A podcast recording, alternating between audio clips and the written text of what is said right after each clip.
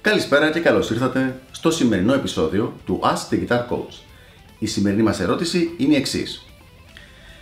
Πώς πρέπει να κάνω alternate picking από το βραχίωνα, τον καρπό ή τα δάχτυλα; Πάρα πολύ ωραία ερώτηση και από τις πιο σημαντικές και συνηθισμένες για την τεχνική της πένας όσο αφορά το alternate picking.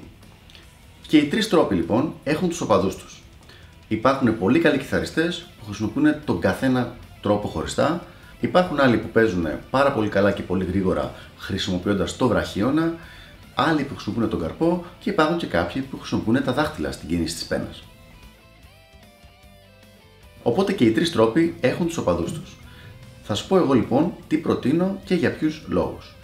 Προσωπικά χρησιμοποιώ τον καρπό, δηλαδή η κίνηση της πένας είναι αυτή. Όταν παίζω κινείται μόνο ο καρπός μου. Είναι κλειδωμένα η πένα εδώ, δεν κουνιούνται τα δάχτυλα, κινείται μόνο ο καρπός.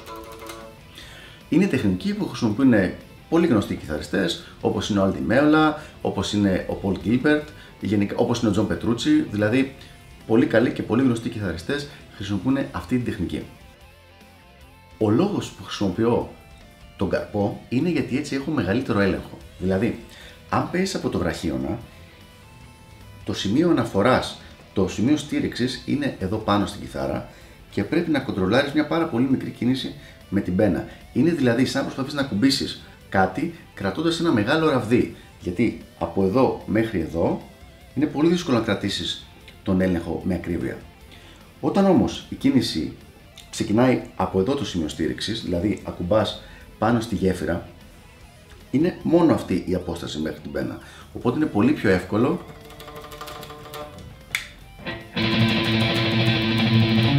κρατήσεις ένα πολύ καλύτερο και ένα πολύ πιο γερό κοντρόλ πάνω στην κίνησή σου και στην ταχύτητά σου.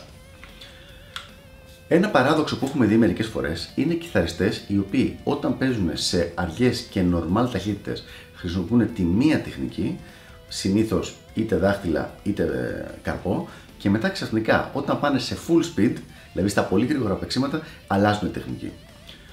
Ε, αυτό είναι κάτι το οποίο δεν το προτείνω, γιατί δεν υπάρχει κανένας λόγος να μάθεις δύο διαφορετικές τεχνικές για να κάνεις ακριβώς το ίδιο πράγμα. Μία τεχνική, το σωστό τρόπο, όποιον δηλαδή σε βολεύει και σου δημιουργεί λιγότερο, λιγότερο θέμα και αυτόν τον προχωράς στο maximum επίπεδο που μπορείς.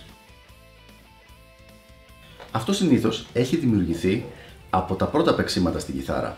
Όταν δηλαδή είχες πρωτοπιάσει την κιθάρα και δεν μπορούσες να τη στηρίξεις και την κρατούσες σφιχτά πάνω σου και προσπαθούσες να κουνήσεις την πένα χωρίς να πέσει η κιθάρα, χωρίς να κουνιέται η κιθάρα. Και αυτό γινόταν με τα δάχτυλα. Αυτός είναι ένας τρόπος ο οποίος φυσικά δεν βολεύει και προσωπικά δεν τον προτείνω το παίξιμο με τα δάχτυλα στην πένα, γιατί, δηλαδή κουνώντας τα δάχτυλα έτσι, γιατί μπορεί πολύ εύκολα να δημιουργήσει φλεγμονές και τραυματισμούς, ε, ιδιαίτερα στο δίκτυ, εδώ πέρα δηλαδή. Αν παίζεις και κάθε κίνηση που κάνεις κουνιέται το δάχτυλο έτσι, είναι αυτή η κίνηση συνέχεια, για κάθε πενιά, για κάθε χτύπημα, πάνω κάτω, πάνω κάτω, πάνω κάτω. Είναι θέμα χρόνου, ειδικά αν βάζεις και λίγο παραπάνω δύναμη όσο χρειάζεται, μέχρι να δημιουργηθεί κάποια φλεγμονή και κάποιος τραυματισμός εκεί. Αυτός είναι και ο βασικός λόγος που προτείνω την κίνηση από τον καρπό. Ο καρπός για κάποιους συγκεκριμένους λόγους έχει πολύ μεγαλύτερη ε, αντοχή σε τέτοια θέματα, οπότε είναι πολύ καλύτερα να κρατάς τον καρπό εδώ και να παίζεις με μικρές κινήσεις του καρπού την πένα. Ανακεφαλαιώνοντας λοιπόν, τρεις τρόποι παίξήματος με αγκώνα, με καρπό και με δάχτυλα. Υπάρχουν καλοί κιθαρίστες που παίζουν με τον καθένα τρόπο. Δηλαδή δεν είναι ότι υπάρχει ένας σωστός τρόπος και με αυτόν παίζουν όλοι οι καλοί κιθαριστές. Από τους τρεις αυτούς τρόπους εγώ προτείνω τον καρπό σαν την πιο ασφαλή και την πιο καλή επιλογή από θέμα control της κίνησης. Ελπίζω να βοήθησα λοιπόν και τα λέμε στο επόμενο Ask the Guitar Coach. Γεια χαρά!